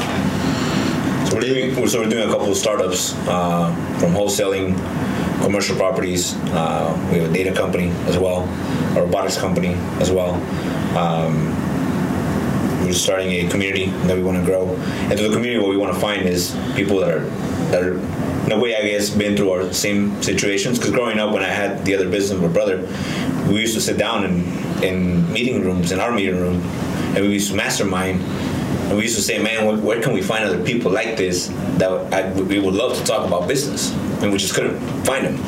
And even here, there is, well, there is groups out here that are meetups and stuff like that, and even even part of the communities that that other people have. You go in there, you still don't have truly leadership people. You have a lot of people that are kind of never done business at all. Like they're not even like it's either That's you're the way ma- out here or you're way That's the majority, right? People are never so done anything. we're trying to grow a community of finding people that like up and coming, that have an understanding, that are humble enough and open enough to learn from others. Because a lot of people coming up uh, don't want to learn from nobody. They are super closed, you know. It's the mindset part, It's ego. it- it's, there. it's the beginning of It's ego. everything. And so we're looking for the people that do have an open mind, that are coachable, that are truly trainable.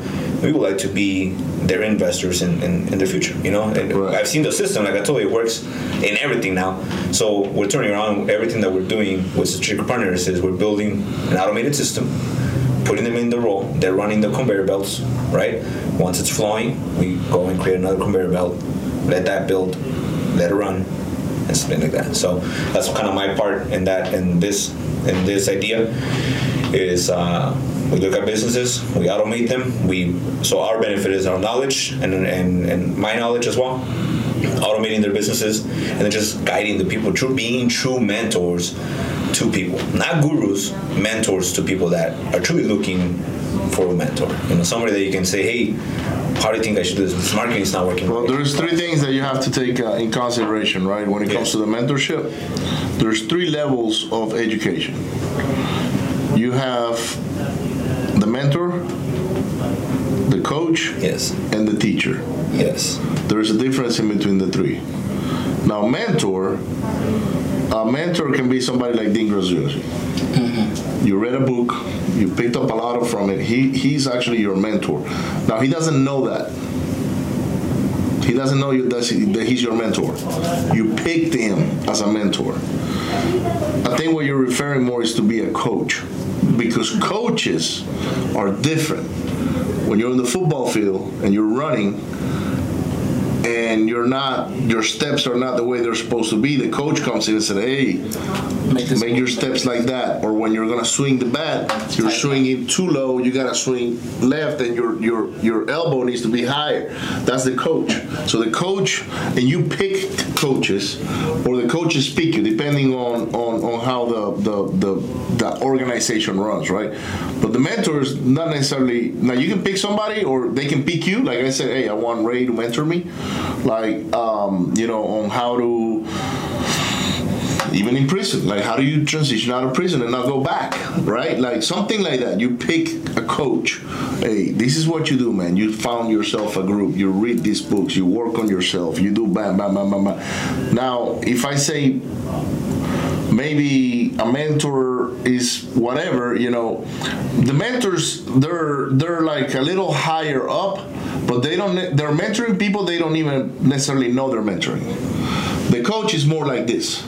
We're one-on-ones or, or on, on a group coach and then there's the teachers. The teachers i would say uh, sean terry is a teacher. Why is that? Because sean terry will go get on a board explain everything and then sell those videos right? How to do ppc how to do this now he does coaching too but that's on a higher level. So as long as you know which levels you are and how you're approaching it i got no doubts that you're going to be successful. Man this one has gone a long time because it's two of you. And there is so much we still need to cover. Uh, but I have another interview after you guys that I'm due. I was due 15 minutes ago. Do, do me a favor. Give me two hot questions and let us add, ask them in like seconds. Yeah. So, well, th- this is the thing. We're gonna have to do another podcast because thi- this is this is you guys got a lot more to add, um, and and I want the next podcast to be um, more your business, right? And and and I think the good thing is when we meet again on a podcast, you will now have in fruition what you're building today. Your plan will be running. And and now we can go back and say hey remember when you shut down your business in december?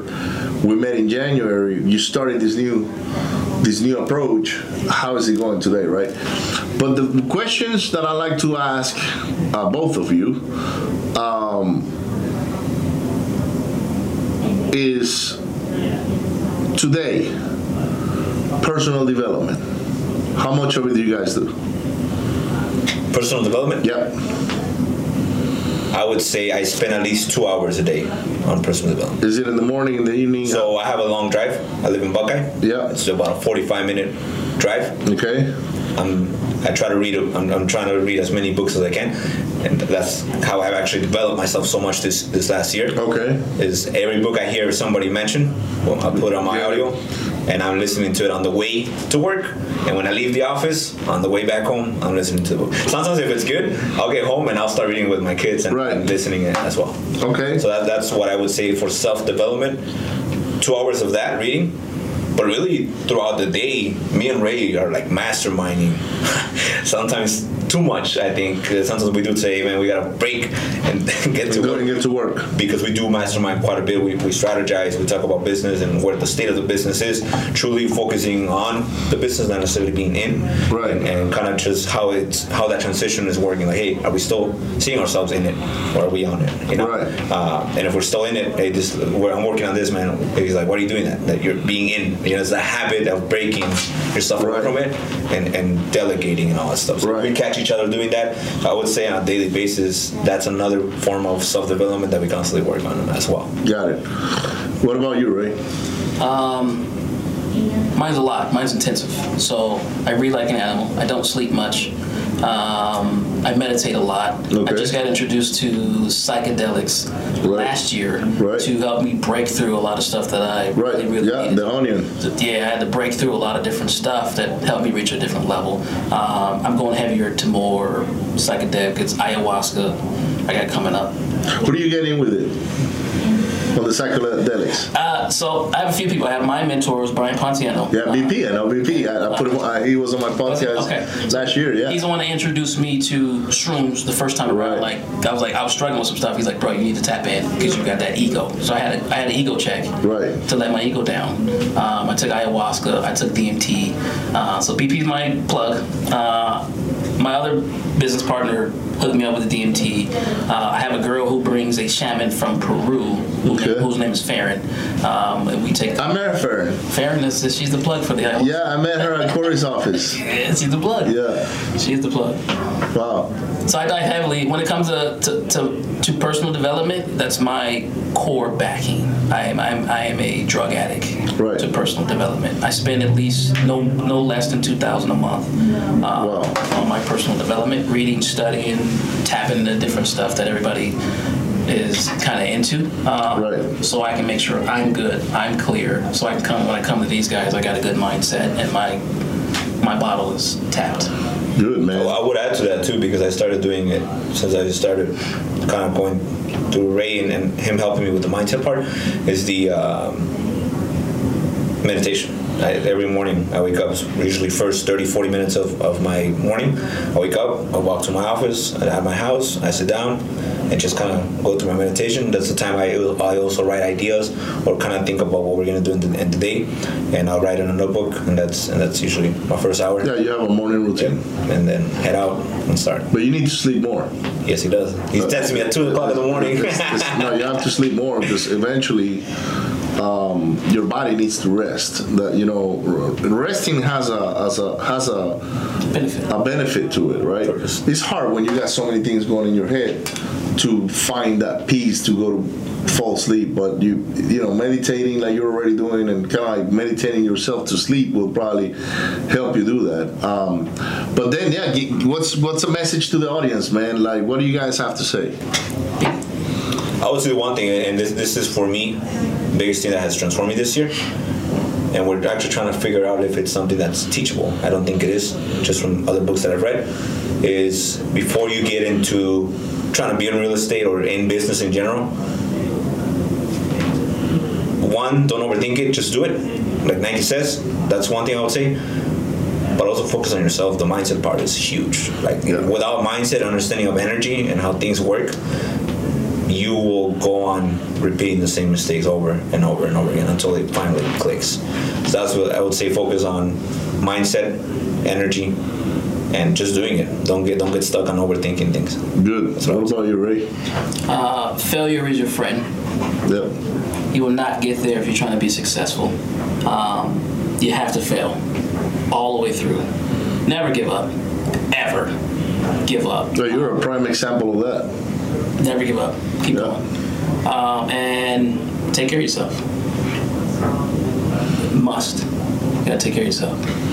Yeah, man, I, I, I admire you, dude, because uh, your journey that that's a tough deal, brother. Twelve years in and four years in isolation, going crazy, working out of that to rebuild a new you.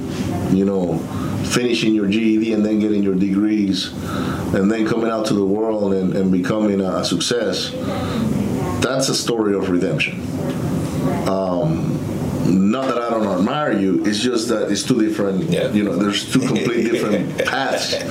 Um, because I'm more like you, right? I'm, I'm an immigrant as well, and and um, and and I did come from a good family. I didn't, I didn't come from the slums. You know, I came from a middle class type family. Um, but when I see a, a story like that, Yeah. that's something to to. Your story should be out there. Which is what Corey says. Everybody that hears it tells it. Your story needs to them. be out there because Yes. You have the possibility of impacting so many people that are relatable relatable to you um, that to make their lives better in the future because many of them go back. And they stay in until they die. Um, and, and Drug, it's drug addicts are the same. Yeah. Prison and drug addicts are are right here. very similar, right? So you should you should write a book. You should have your own podcast, talk about all that stuff because there are people out there looking for you. Yeah. You're just not out there yet, Yeah. As much as, as as you want it to be, right? And well, that's that's kind of part of what we're working for with the whole being on the business, so that we can put the out the box brand, or, or just in general putting ourselves out there to put him out there as well. Yeah. You know, get him on other places where I was like, I, same thing for me. With the reason why I kind of really started. Uh, I guess chasing him and, and, and trying to work with him is uh, when I heard his story, sending for me, I was like, wow, like I thought I've gone through a crazy story, right? And I was like, and for Ray to be where he's at now, like, he must know something that I don't know. He understands something that I don't know. And, and I truly found it. You know, coming in without expectations, without being focused on the money. That's another thing I would say is a lot of people focus too much on the shi- shiny object, and we just follow. Oh, crypto's the next big thing, or real estate is the next big thing. We just follow the shiny object sometimes. Um, I don't think that's the right idea. It's just serving with the natural purpose. And, and for me, wh- when I heard the story, I was like, if there's somebody that I would love to help like grow together with, that's the type of guy. That's lo- I love it. You know, and uh, hopefully that, that's you And know, you're doing that's where we're it, and you're gonna do it. together. Guys, thank you so much for having me. I appreciate you. We're gonna do round two. I don't know when, but it'll be it'll be this year sometime. All right. Because uh, I really want to dive into the real estate portion of it, like what it is that you guys do now. You know, and I know you guys are in the wholesaling and, and creative financing and all that, but I wanna I wanna see the progression of both of you you. for the next episode when we when we come back and and next time we'll do it in Houston. That way, you guys go to my studio and, and we'll do it there. But thank you so much, guys. Don't forget to hit share, like, and subscribe. Where do people find you guys? Do you guys have a social media page yet, or you're uh, Instagram, Ray Spencer. Ray Spencer? Facebook, Ray Spencer. Ray Spencer? What about you? Same thing on Instagram. I go by AB the investor, just AB period the period In- Investor. Yeah. Okay. And Ray is gonna be at the Real Estate Entrepreneurs Event in Mastermind eight, uh, May 27, 28. Let's go. Austin, Texas. Go see him on stage. I'm looking forward to see you there. Bye.